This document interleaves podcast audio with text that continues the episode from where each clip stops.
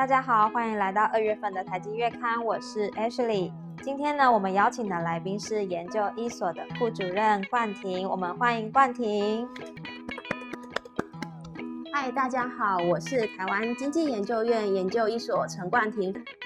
冠廷好，我们今天呢要来一起聊聊疫情的关系啊。现在很多人都居家上班，居家上班呢，对于这个网络的依赖度更高哦。我们很想知道，网络跟生活是息息相关的，那跟海底电缆到底有什么关联呢？谢谢 H 里的提问哦。那我想，我先从生活面这边开始做切入。我们想一想，我们从上班的时候，我们打开电脑，就会利用网络来进行我们可能研究相关所需要的这个网络的搜寻。也会先从上传啊，或是下载报告。那回到家之后，不免俗了，大家压力都很大，所以我们会开始可能呃网络购物，或者是说打开 Netflix 开始追剧。是，我想人们的行为已经跟网络没有办法分开。嗯，那因为这样子的一个需求，对于频宽的流量有非常大的一个需求存在哦。因此，我们都会常常说，海缆其实它是支持。呃，不论是一个国家或是一个企业，在进行数位转型或是数位化一个非常重要的关键基础建设，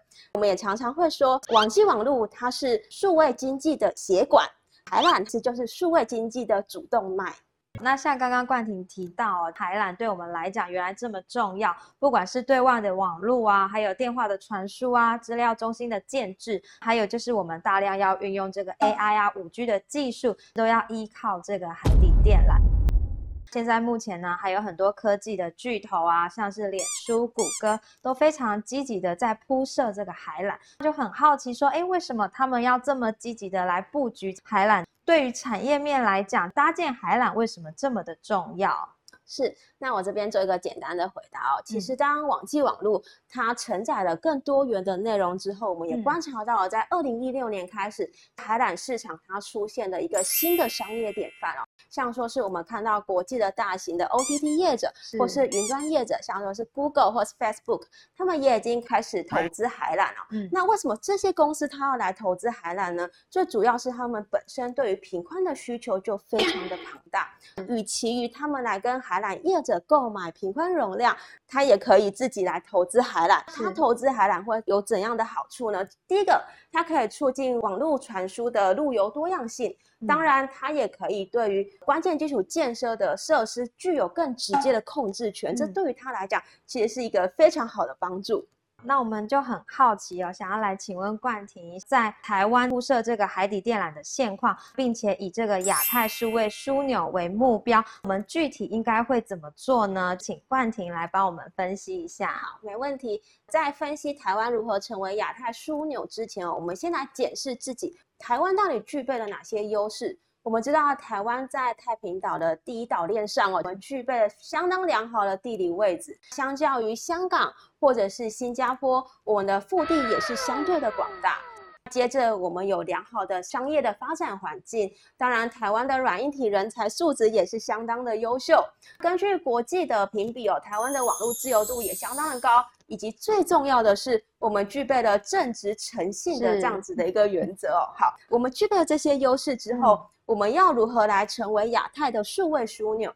第一个，我们为了要缩短海缆的申请的程序，会建议来成立这个海缆的申请单一主责的窗口。我们要避免海缆它遭受于人为的破坏，所以我们会希望台湾也可以划设海缆保护区。是，当然海缆它真的也是会有不小心遭受到天然灾害的影响啊，或是呃渔船下锚的时候让它有点损坏嘛。目前台在台湾。的这个渔船都是仰赖国际的维修船队，是会希望台湾也会成立一个国家级的海缆维修的船队哦。接着会希望政府来进行呃陆链价格的管制，甚至是促进海缆及资料中心产业聚落化的发展。最重要的是，我们知道进行云端运算，它其实非常需要大量的电力，所以希望台湾可以提升我们电力稳定的供应度。以及我们要绿化，要永续，所以我们要加速再生能源的政策的推动。最后，希望台湾可以成立第二资料中心的运算基地，这个主轴是为什么？会希望台湾可以把自己的强项发挥在高阶的云端的运算上面，嗯，相对就可以把一些比较基础的云端运算放到呃东南亚地区，这都是一个相当好的选择。就像说是呃数位新南向这样子的概念，我们也有把它带进来。